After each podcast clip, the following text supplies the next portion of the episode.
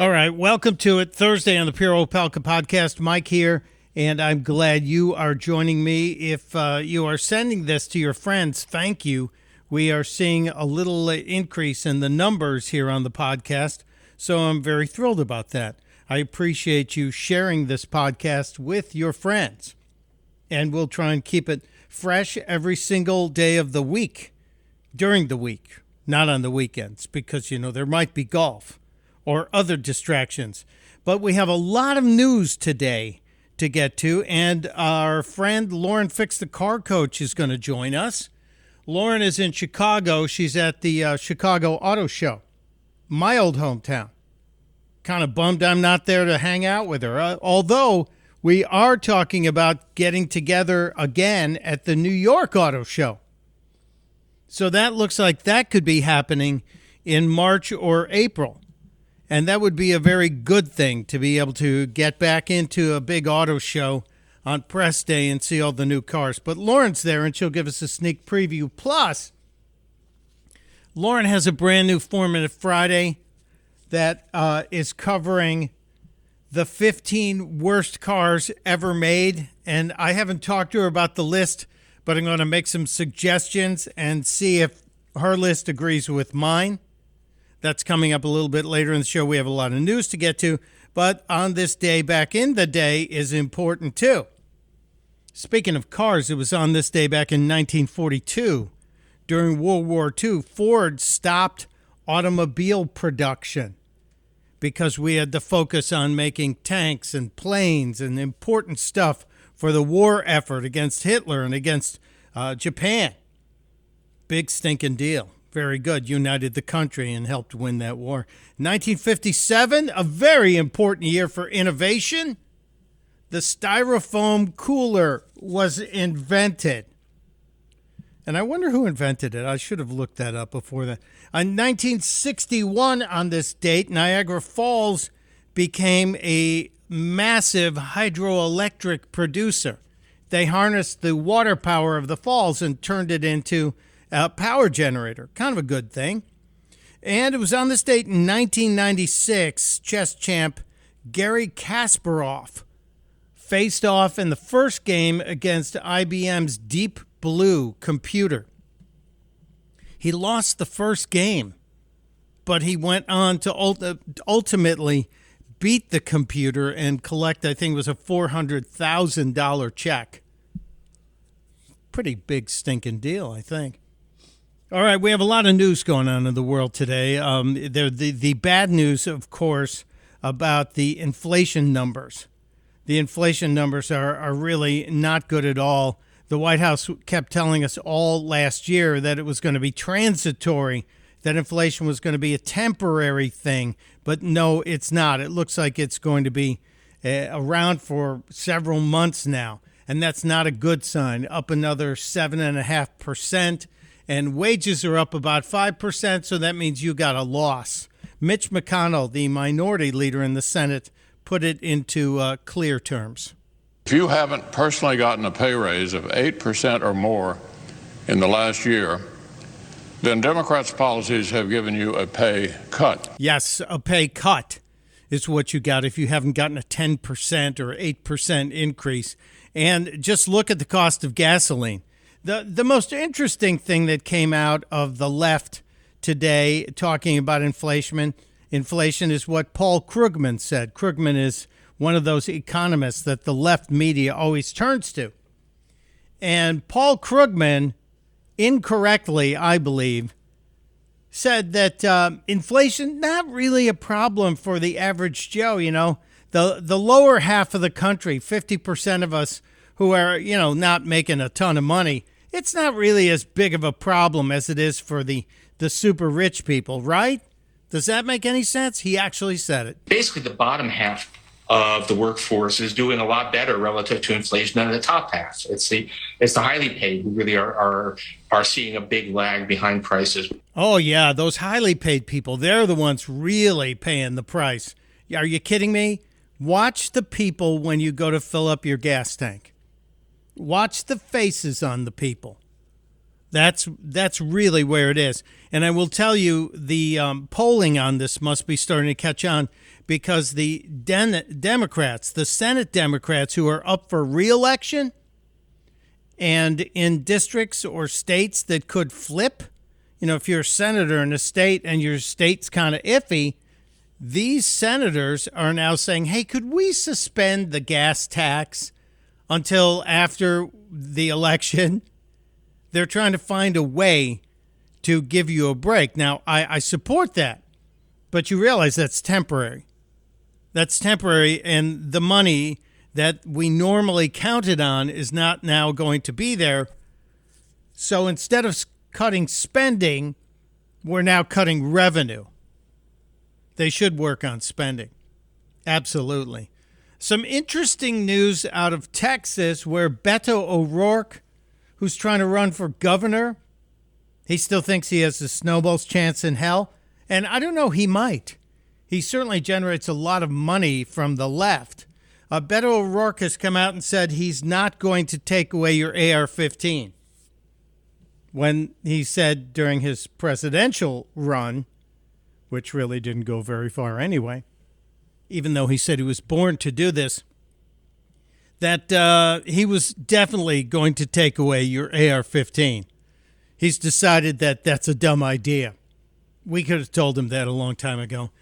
All right, the uh, the story of the crack pipes the crack pipes, the free Biden crack crack pipes, that uh, it, it's getting a lot of pushback. And Jen Snarky saying, no, no, no, no, no.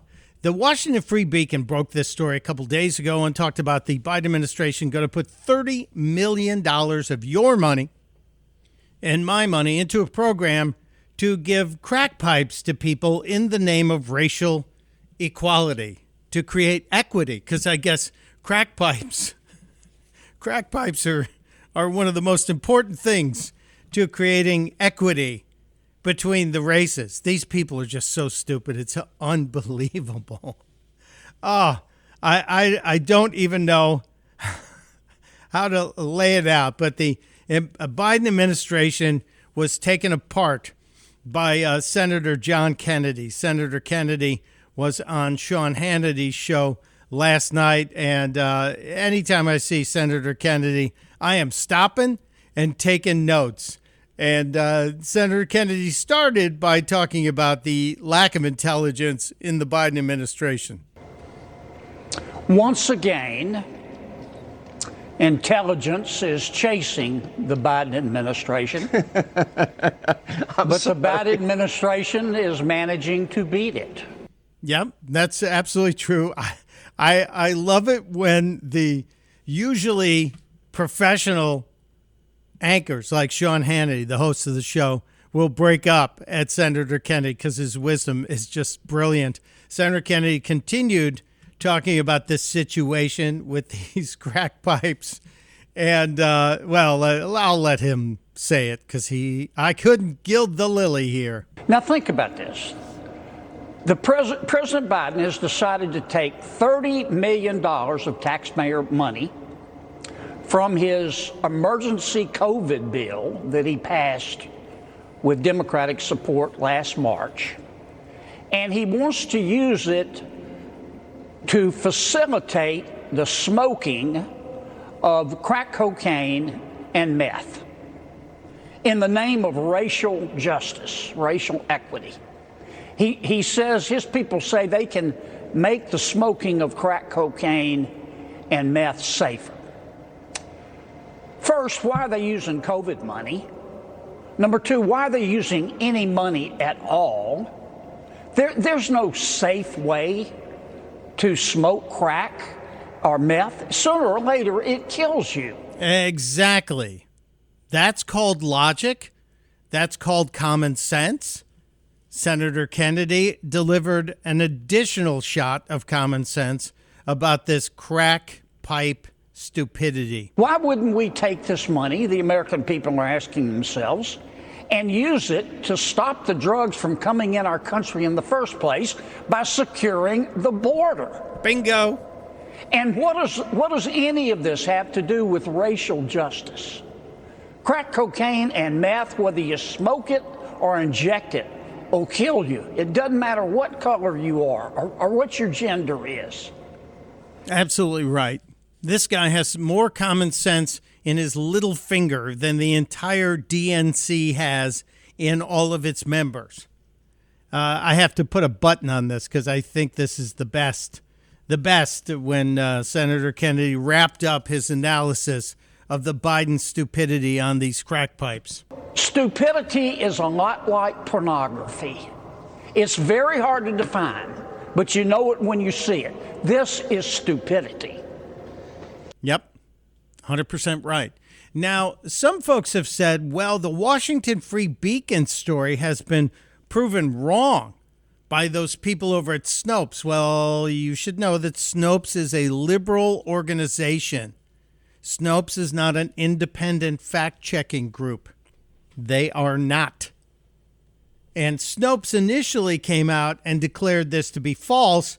And then they actually looked into the words of the people from the administration who talked about these pipes that were going to be in the smoking kits.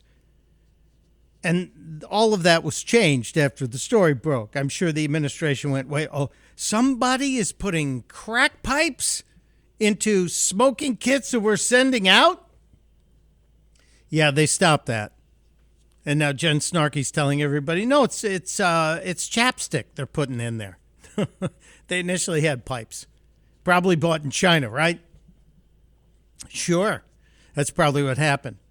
But uh, Snopes got embarrassed and they created a new analysis ranking or a new analysis statement about this uh, this embarrassing screw up, and they're saying that the claim is outdated. It's not true. It's not false. It's outdated. Boy, oh boy. What would Senator Kennedy say? Stupidity is a lot like pornography. It's very hard to define, but you know it when you see it. This is stupidity. Yep. And you know what else is stupid? I have to slap a stupidity warning on Geraldo Rivera. Geraldo has uh, taken a seat on the five these days. He's a regular part of the five on Fox, and I listen to that show pretty much every day at five o'clock as I'm out doing something. I don't watch it, I listen on my phone. And uh, I hear things and I stop and I go, wait a minute, what did he just say? He um, did call Al Sharpton one of the smartest people in the country, which immediately should get Geraldo some sort of psychiatric evaluation. But it was the statement that Geraldo made and was backed up by Judge Jeanine, it kind of surprised me, about the theft of meat at a New York City Trader Joe's. There was a picture on the cover of the New York Post that said, uh, I guess it was the Hamburglar. They had a, a man stealing steaks from a Trader Joe's. 10 steaks. He was carrying them out. Now, 10 steaks, if a steak is good, it's going to be 50 bucks. So that could be $500 worth of meat this guy was taking.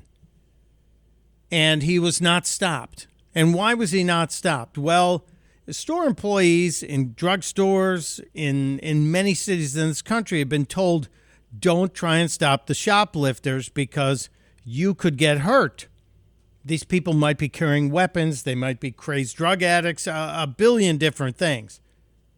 But Geraldo, Geraldo seems to think that these people who work at the stores and the store owners themselves should be sued saying they're the ones who are creating the problem, calling it a, uh, a an atmosphere of lawlessness. Here's the statement he made last night.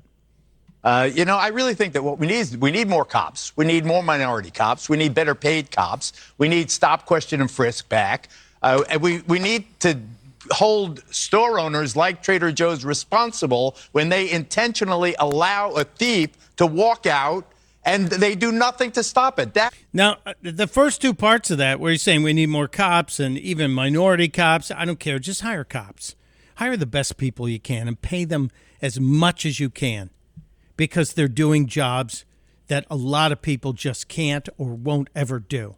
But when you say the store owners are responsible for the crime, you're blaming the victim. This is like saying that the woman who was raped got raped because she was too pretty or she she brought it on herself. This is crazy, Geraldo. I'll let him continue though cuz he says more dumb stuff. Only perpetuates this this misery uh, and adds to the uh, to this epidemic. They're afraid of being sued.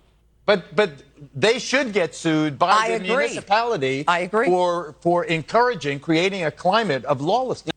No, no, they should not be sued. I think uh, Judge Jeanine misunderstood that. I hope they clear that up today. But that's just insane.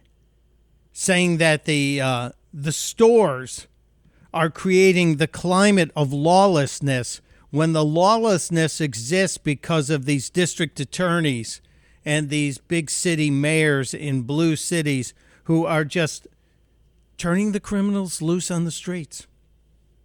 It doesn't make any sense. And the people are wise to it. And we have to replace all of these idiots who don't understand law and order is vital to a safe and civil society. All right. Mini rant over. Let's get Lauren Fix in here. Let's talk about cars. Well, we have to check in with our friend Lauren Fix, the car coach. Let me correct that. We don't have to. We choose to check in with Lauren Fix, the car coach, because Lauren is always doing cool stuff in the automotive world, and I live vicariously through her travels. And now that it looks like there's kind of a kind of a, a crushing of the pandemic, at least crushing of the restrictions, Lauren's back out on the road. Auto shows are happening again. We might get to meet in New York again at the auto show. But uh, this week, Lauren's in my old hometown of Chicago at the Chicago Automotive Show, and a place I used to go as a kid with my dad all the time, Lauren. So I'm having flashbacks to my youth and uh, envy because you get to eat some of the great food in Chicago. But I don't envy you for being in the city with the the repressive rule of Lori Lootfoot. Have not heard that one. That is excellent. That's my brother. yeah, brother. the, my the brother. rules are crazy here. My brother Crazy. named her uh, Lootfoot after all the looting. So uh, Lori Lightfoot is her name, but Lauren Fix is the lady we're talking to. So you're at the Chicago Auto Show. Is there any um, any big surprise, any gem that was unveiled there? Well, uh, nothing ever is huge at this show. It's sort of a regional show with a couple flashes in it, shall I say. So if you're looking for a vehicle and you're in the Chicago area, it's a great place to go look at potential vehicles that you're considering buying. And if you want to learn more about the cars, and you know, there's going to be a bunch of different vehicles all in one place, which is great if you're considering purchasing something. But as far as surprises, so we were told about the Ford GT. Uh, it's a special version. Alan Mann, who used to do all the uh, experimental stuff. If you're into racing, you know who he is. If not, you have no clue he is. But if you're into collectability, this isn't the last of the Ford GTs, which is a small engine with you know twin superchargers, very fast, very collectible. Uh, but they've also jacked up the price to go along with it, which again does not surprise me. Yeah, and speaking of jacking up the prices, I read in uh, the news this week that Ford is and um, Ford and GM are telling dealers, "Hey, stop with the over sticker charges, the up charges on on cars that are in demand, or we're going to cut your supply." Can they do that? Well, they- they've already cut the supply, whether they wanted it or not. I don't know if they can do that legally because remember, the reason that the franchises or the dealers are there is there was a franchise law put in place in the early 1900s because the deal, it, unlike Tesla, where you go online, you order your car, you pick it up, there is no dealer. You know what I mean? So they, they've escaped the the uh, dealer franchise laws by basically being um, a, a, tech, a technical company. Yeah. Te- so so that was their way of escaping this. But in reality, every other brand, shall we say, um, you go into the dealer, you pick out what you want, you get a service problem, you go back, you get a collision, you might go there, you might not, you know, whatever it might be. But they're individual franchises, just like McDonald's. So every McDonald's you go into may be slightly different, but they're all getting the supply from the same corporate area, right? So this is the same thing as true. Can they say, well, we're just going to jack up the price? Well, they just call it market adjustment price or ADM, additional dealer markup. So the ADM part is what they're really talking about, where you'll see a Ford Lightning truck that's coming in and they want $50,000 on top of it. So now you have some inside information from on a legal perspective, but what's interesting is if you think about it, it's supply and demand. If I only have five sandwiches and I usually have 50 sandwiches and you come in to buy a sandwich, I'm going to make the price higher. Yeah. So that's just common sense, you know, supply and demand from 101. All right. So, but if I say, well, I'm going to raise the price because I got the sandwiches from Subway, Subway's not going to be able to come down to you and say, you need to lower the prices or we're not going to give you sandwiches. They've already restricted the sandwiches. So I, I think that this is uh, with the shortage of chips, we've got a rubber shortage. Now we've got uh, some, well, at least FCA is claiming that the Canadians blocking the Windsor border are stopping them from getting their products and, and subcomponents. There are other bridges and tunnels and other ways to get across from Canada. But either way, it's it's always good to make an excuse for why you can't produce something. But the, the bottom line is, is I don't know if they can actually stand by that, and the consumer has to make a decision: do I buy from that person or do I go elsewhere? Yeah, it, it's a consumer choice, and I did uh, reach out to a friend of mine who's a prosecutor and said, "Hey, why isn't this like price gouging when a hurricane hits?" And stores and gas stations will ratchet up prices because demand spikes. And uh, she said, well, when you have things like food and gasoline, those are necessities, and a new car is not really a necessity. So it yeah. it, it is sort of a, a market driven pricing, and that's why you won't see the government getting involved in any of those. Now the company, the the factory can say, "Hey, we're we're the ones who are going to decide where things get distributed." So there's an interesting tug of war going on here, and we'll we'll keep an eye on it and see if anything else comes of it because maybe the dealers will say to the manufacturers, "Hey, um, uh, we're giving you the middle finger uh, because we'll we have to stay in business, and that Right. requires all kinds of stuff." Yeah. So It's an interesting can of worms because if you think about it, you're going to tell the largest dealer in America, which happens to be in LA. There's a huge dealer there. I'm not going to mention any names. There's a huge dealer in Los Angeles area, and I've been there. It's gargantuan. And when something hits the lot, it goes. And they always have charged an upcharge for special edition cars, whether it be a Ford GT, a Mustang, a whatever. And the same thing is true with Corvettes, Camaros. Uh, uh, pick a brand. I mean, anything that is in demand. But I've seen even a Kia Seltos, a basic entry level, really nice compact crossover, go have a ten thousand dollar upcharge on it. So it's because that's what that's what the supply and demand is. I mean, consumers are paying it. Yeah. If they weren't paying it, and cars were sitting in the lot, but think of it the other way. So now I have too many cars, which is going to happen once they finally catch up. All right, at some point, it's going to flip, and now I'm going to have hundreds of cars on my lot, and I now have to take the hit of selling this car below the window sticker price. Dealers are well aware that that will happen at some point in the future, probably later in 23, but maybe not. Who knows? It's hard to tell. There's a lot of other outside factors that just making this chip thing a nightmare, and mostly to blame is China, but that's a whole nother conversation. But the, the interesting so now that I'm loaded down, are you going to pay me the difference if I can't sell a car at sticker? You're going to tell me I have to discount, I have to take your corporate incentive, and I guarantee you that's something that's not being addressed. So when it flips around the other way, and I have too much supply and there's no demand because you've already bought your car when you need it, or you chose to keep your car, which is always a wise idea. Uh, and you think about that, you start thinking, well, so now I'm getting screwed because now I have to, to take in your incentive. Yeah, this is going to be a, a fun one to watch because the pendulum always swings back the other way.